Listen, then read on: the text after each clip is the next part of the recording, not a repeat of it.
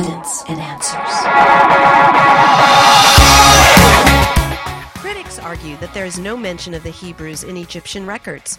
Critics argue that plagues killing a massive segment of the Egyptian population, ruining their food supply, the loss of their army, and a mass migration of slaves exiting Egypt would have crippled the nation's economy, military, and government. If this were the case, why was it never mentioned in any Egyptian records? The critics seem to have a strong case. Are there any answers? You're tuned to Evidence and Answers radio broadcast with your host, Pat Zukeran. Pat is an author, teacher, and international speaker in the area of Christian apologetics, the defense of the Christian faith. Today on Evidence and Answers, Pat will reveal the latest discoveries that bring new evidence and insights into this major biblical narrative. Today we will conclude our series examining the Exodus. Now, here's Pat. Now, this is very interesting here what happens. King Tut's widow, Ankhesenamun, realizes the desperate situation that Egypt is in, and in a bizarre move, she begs Egypt's enemy, the Hittite king Suppiluliuma, say that name ten times, Suppiluliuma, and requests him to send one of his sons to marry her. In other words, Ankhesenamun was handing over Egypt to the Hittites. Absolutely stunned by the offer, Suppiluliuma sends an envoy to Egypt to make sure this is not a trick. And after confirming the offer, he sends his son Zannanza to marry the Egyptian queen. However, one of the Egyptian generals, Horemheb, assassinates the Hittite prince and takes over the throne of Egypt, and this brings an end to the once mighty 18th dynasty. Now the collapse of Egypt's 18th dynasty is sudden and it is devastating. Egypt overnight goes from the world's superpower to a nation in so much trouble that the queen is willing to hand it over to an enemy empire. Now you need to ask yourself, what is the cause of this sudden collapse? Well, the events of the Exodus are a reasonable cause for the fall of the Egyptian empire. So when you look at the biblical text and the archaeological data now, the pieces of the puzzle begin to fit. Let's take a look some more at the sudden fall of the Egyptian empire. How do we know it suffered such a tremendous collapse? Well, we have an archaeological discovery called the Amarna tablets that we're going to look at here. Now remember, the Egyptian empire rose to its greatest height under Thutmosis IV, the great warrior king. However, he suddenly dies in the prime of his life and the empire suddenly collapses. The collapse of Egypt coincides with the dates of the Exodus. Now, how do we know the Egyptian empire quickly collapsed since Egypt would never record such a humiliating defeat to a slave nation? We need to look not only at clues in Egypt, but from the surrounding nations. Now, during the 18th dynasty, remember, Egypt rules from the Nile all the way to the Euphrates. They rule over the Levant. The pharaohs have military outposts throughout the land of the Levant, throughout Canaan and Syria and parts of Jordan, and they regularly had military campaigns in the area to squelch any rebellion, capture slaves, and expand their territory. However, after the death of Thutmosis IV, they suddenly lose control of the Levant. Now, this coincides with the Israelite conquest of Canaan. What's significant to note is that Joshua never encounters the Egyptians when he invades Canaan. This is really significant because remember, Canaan was Egyptian territory. Why was there no Egyptian presence during Joshua's invasion? Well, as we studied earlier, the Egyptian empire was in a free fall and they had pulled out of Canaan. And this was an opportune time then for the Israelites to come in and take the land.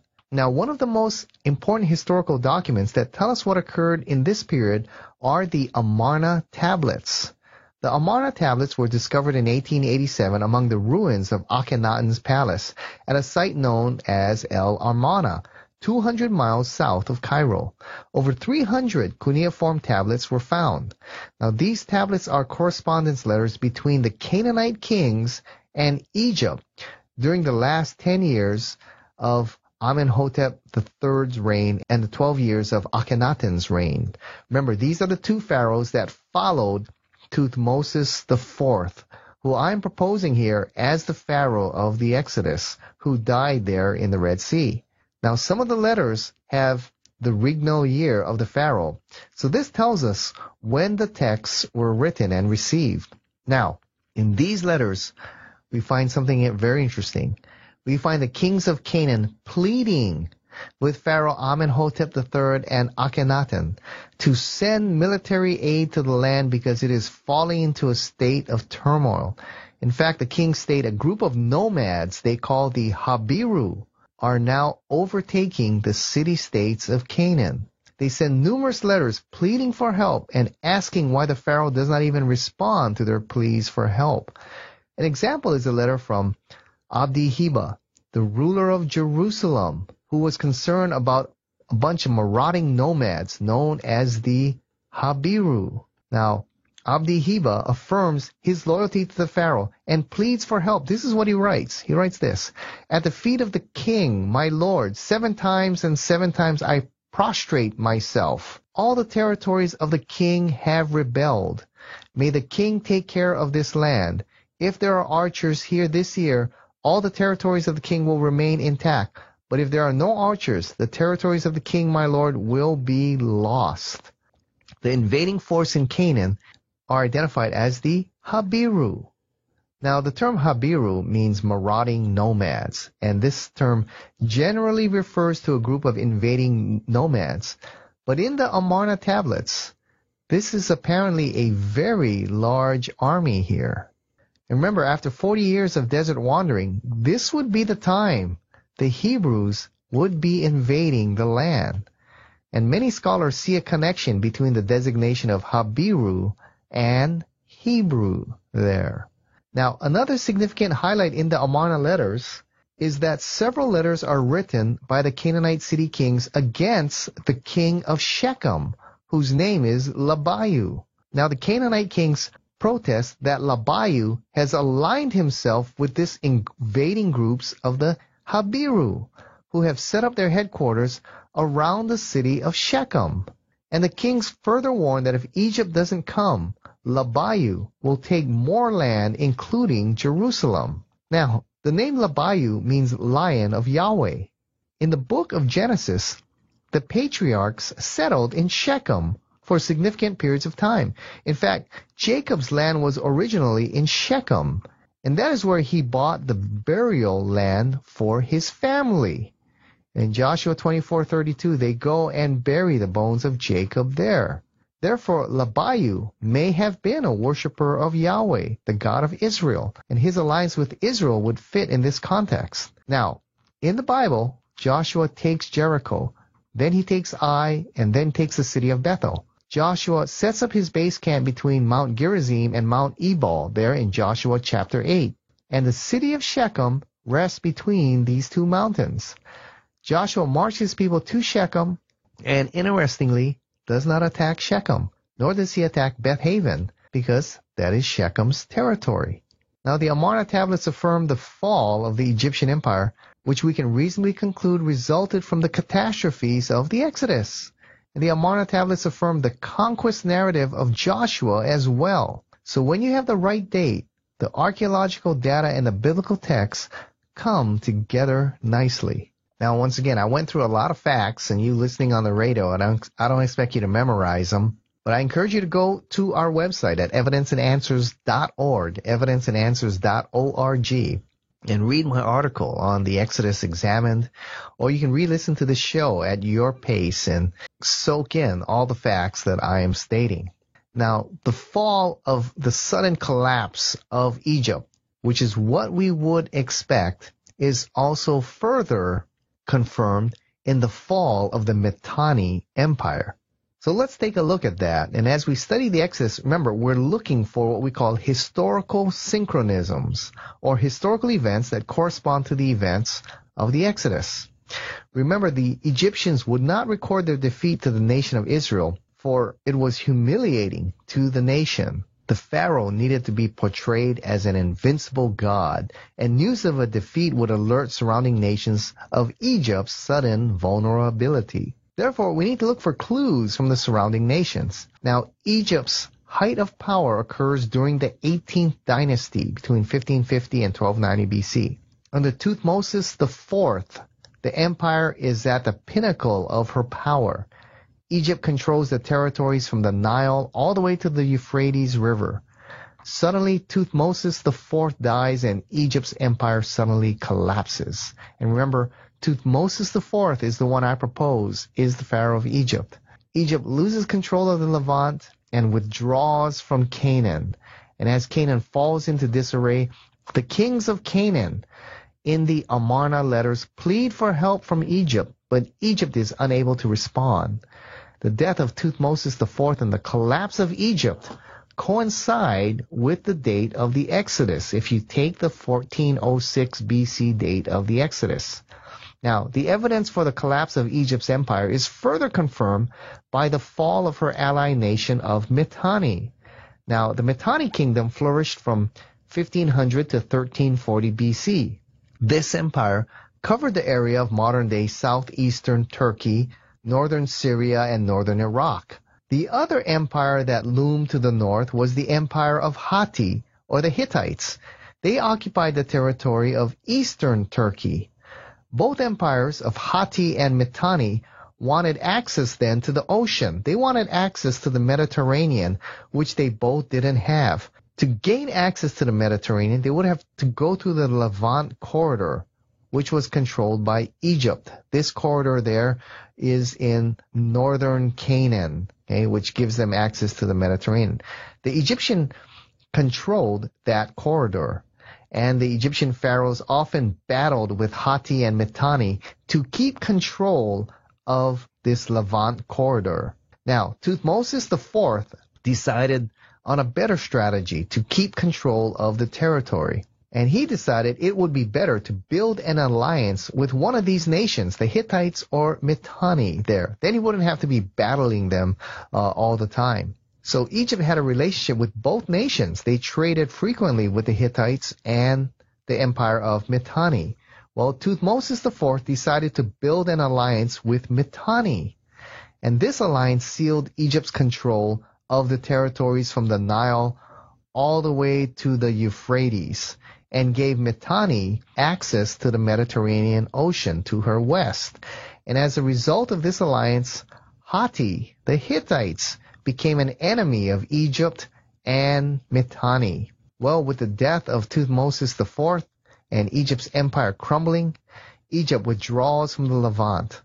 Amenhotep III can't hold on to the Levant and withdraws from the territory. Now Hatti, seeing Egypt's downfall, realizes their opportunity to attack Mitanni and they seize control of the Mediterranean corridor. And the warrior king Suppiluliuma I crosses the Euphrates and destroys the capital city of Mitanni, Washukani, and the Mitanni Empire is crushed. So the fall of Mitanni, Egypt's ally, shows just how great and rapid Egypt collapsed from their position as the world's superpower. Obviously, something catastrophic occurred in Egypt to bring down this mighty empire so rapidly. And an event like the Exodus is a very reasonable explanation. The date of the Exodus and the events of the Exodus coincide with the collapse of Egypt and her allies. We've gone through a lot of information here on the Exodus. I think there's a substantial amount of biblical as well as archaeological evidence to confirm indeed this as a historical event. And I don't expect you to get all this information down listening on the radio, so I encourage you to go to my website, evidenceandanswers.org, and read the article the Exodus Examined. Or you can take your time listening to this show again and really soak in that information that we're going over. Now, we're looking at the archaeological evidence for the Exodus event. And we've gone through quite a bit. We talked about the rise of the mighty 18th dynasty of Egypt and its sudden collapse after the death of their pharaoh Thutmosis IV. And I propose he is the pharaoh of the Exodus. And indeed, after he dies, the Egyptian empire goes from the pinnacle of its power and suddenly it just completely collapses. Well, we have another document here as well called the Ipuwer Papyrus. And this is a very interesting document. Now, if you remember, the ten plagues ravaged the land of Egypt, and so great was its destruction that after the seventh plague, Pharaoh's servants exclaimed, Do you not yet understand that Egypt is ruined? There in Exodus 10 verse 7. Now critics argue that such an event would have been noted somewhere, but there's no record of such catastrophes in the Egyptian records. Well, there is a famous document named the Ipuwer Papyrus, or Papyrus Leiden. This ancient document was obtained by a Swedish diplomat named Giovanni Anastasi, and he sold it to the Leiden Museum in Holland in 1828. The significance of this manuscript was not discovered until it was translated by British Egyptologist Alan Gardiner. Now, this manuscript dates sometime prior to the 13th century BC, and the style of writing matches the hieratic script used in the period of the Exodus. Now, this text is a lamentation written by an Egyptian official named Ipuwer. He laments over the disasters that struck Egypt sometime prior to the 13th century BC. Ipuwer describes a series of disasters that struck Egypt which appear to be very similar to the plagues of the Exodus. The similarities are striking. Ipuwer records the following. He records that the Nile River turned to blood. Men thirst as they search for water along the Nile, just as recorded in the book of Exodus. Fire from on high torches the land. Trees are destroyed. Grain is gone from the land. The cattle are in agony. Darkness covers the land. The firstborn children are dead, and there is groaning in the land. The jewelry of the women is given to slaves, and slaves flee into the desert like nomads who live in tents. Well, if you read the plagues of Egypt and the events of the Exodus there in Egypt, there is a remarkable parallel to the plagues of Egypt. And the date of this manuscript and a close parallel to the biblical account make it reasonable to conclude that Ipuwer was writing about the Exodus plagues. Then later on, about 1368 BC, about 40 years after the Exodus of the Israelites from Egypt, Amenhotep IV became the Pharaoh of Egypt. Now, soon after taking the throne, he changed his name to Akhenaten, means one blessed of Aten, the sun god. He suddenly, for some unknown reason, abandons the Egyptian pantheon of gods and orders everyone to worship only one god, Aten. In fact, he moved the capital from Thebes to central Egypt, the present-day Tel Armana. He built temples for Aten and there claimed that he alone had access to Aten. So this rendered the Egyptian priesthood unnecessary.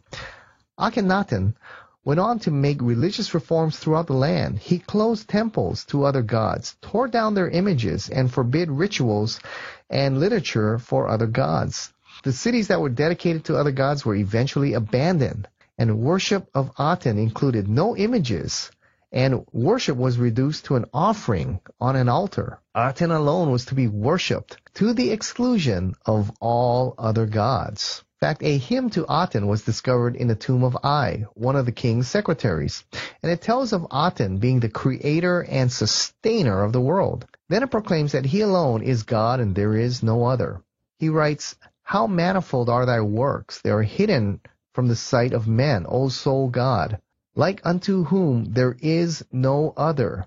Thou didst fashion the earth according to thy desire when thou wast alone. Here Aten is described as the only God who is the creator of the world and of all living things.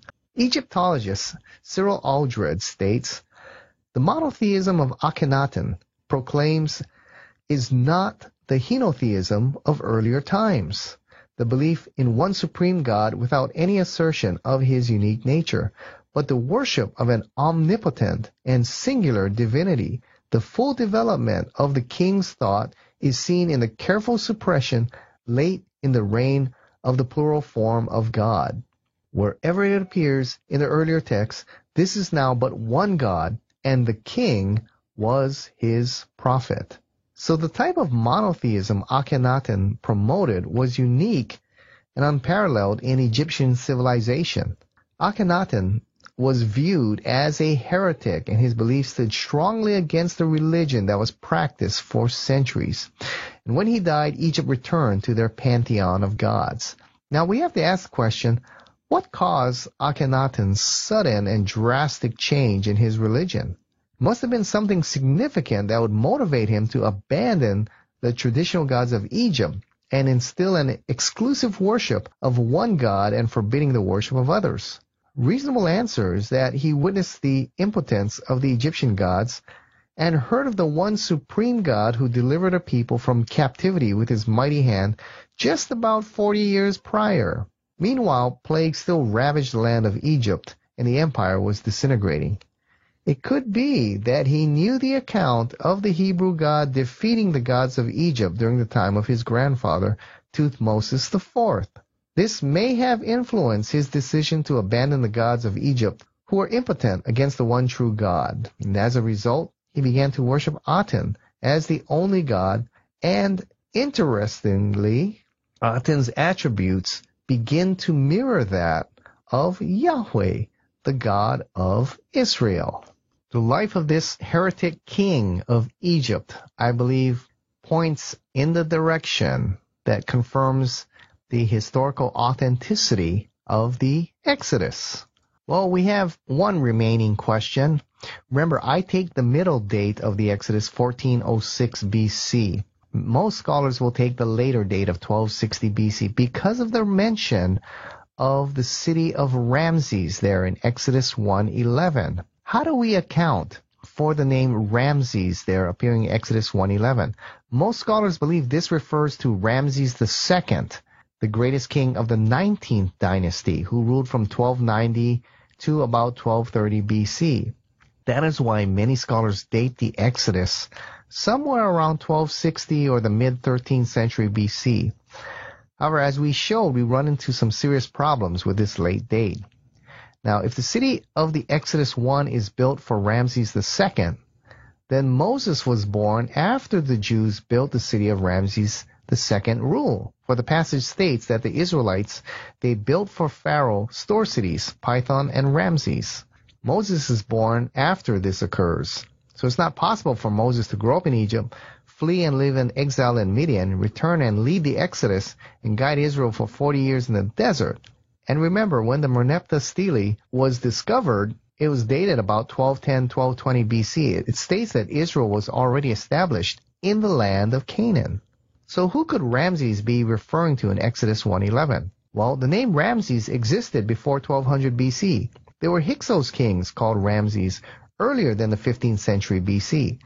Also in the Joseph narrative in the book of Genesis, a ruler named Ramses is named in Genesis chapter 47.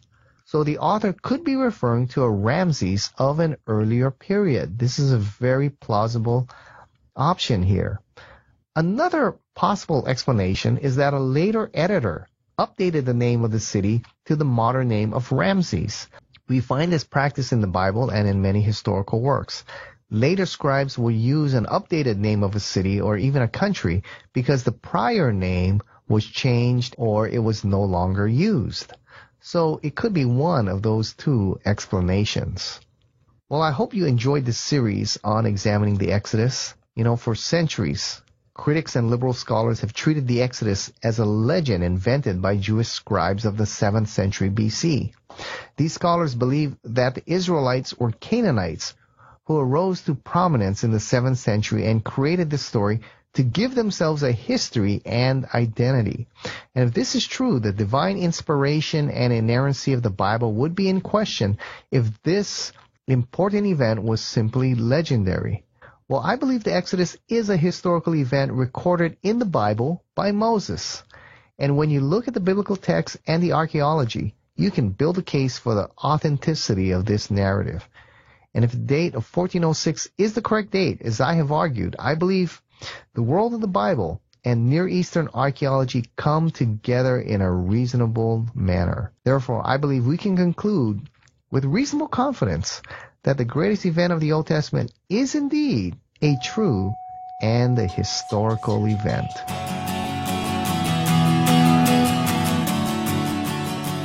Run out of time. Thank you for joining us here on Evidence and Answers radio broadcast. We hope you enjoyed today's show. If you would like Pat to speak at your church, Bible study, or perhaps hold an apologetics conference, give him a call locally in Hawaii. That number is 483 0586. Or you may contact him through the Evidence and Answers website. That's evidenceandanswers.org. To keep broadcasts like Pat's on the air, we rely on generous support from you, our listeners. For the opportunity to donate, head on over to our website. Once again, that's evidenceandanswers.org, and you may do so right there online on the homepage. You will also find we have a wide variety of resources available to you. So be sure to share our website with those around you. Join us again next time on the air or online as we provide compelling reasons for faith in Christ. That's Evidence and Answers with Pat Zukeran.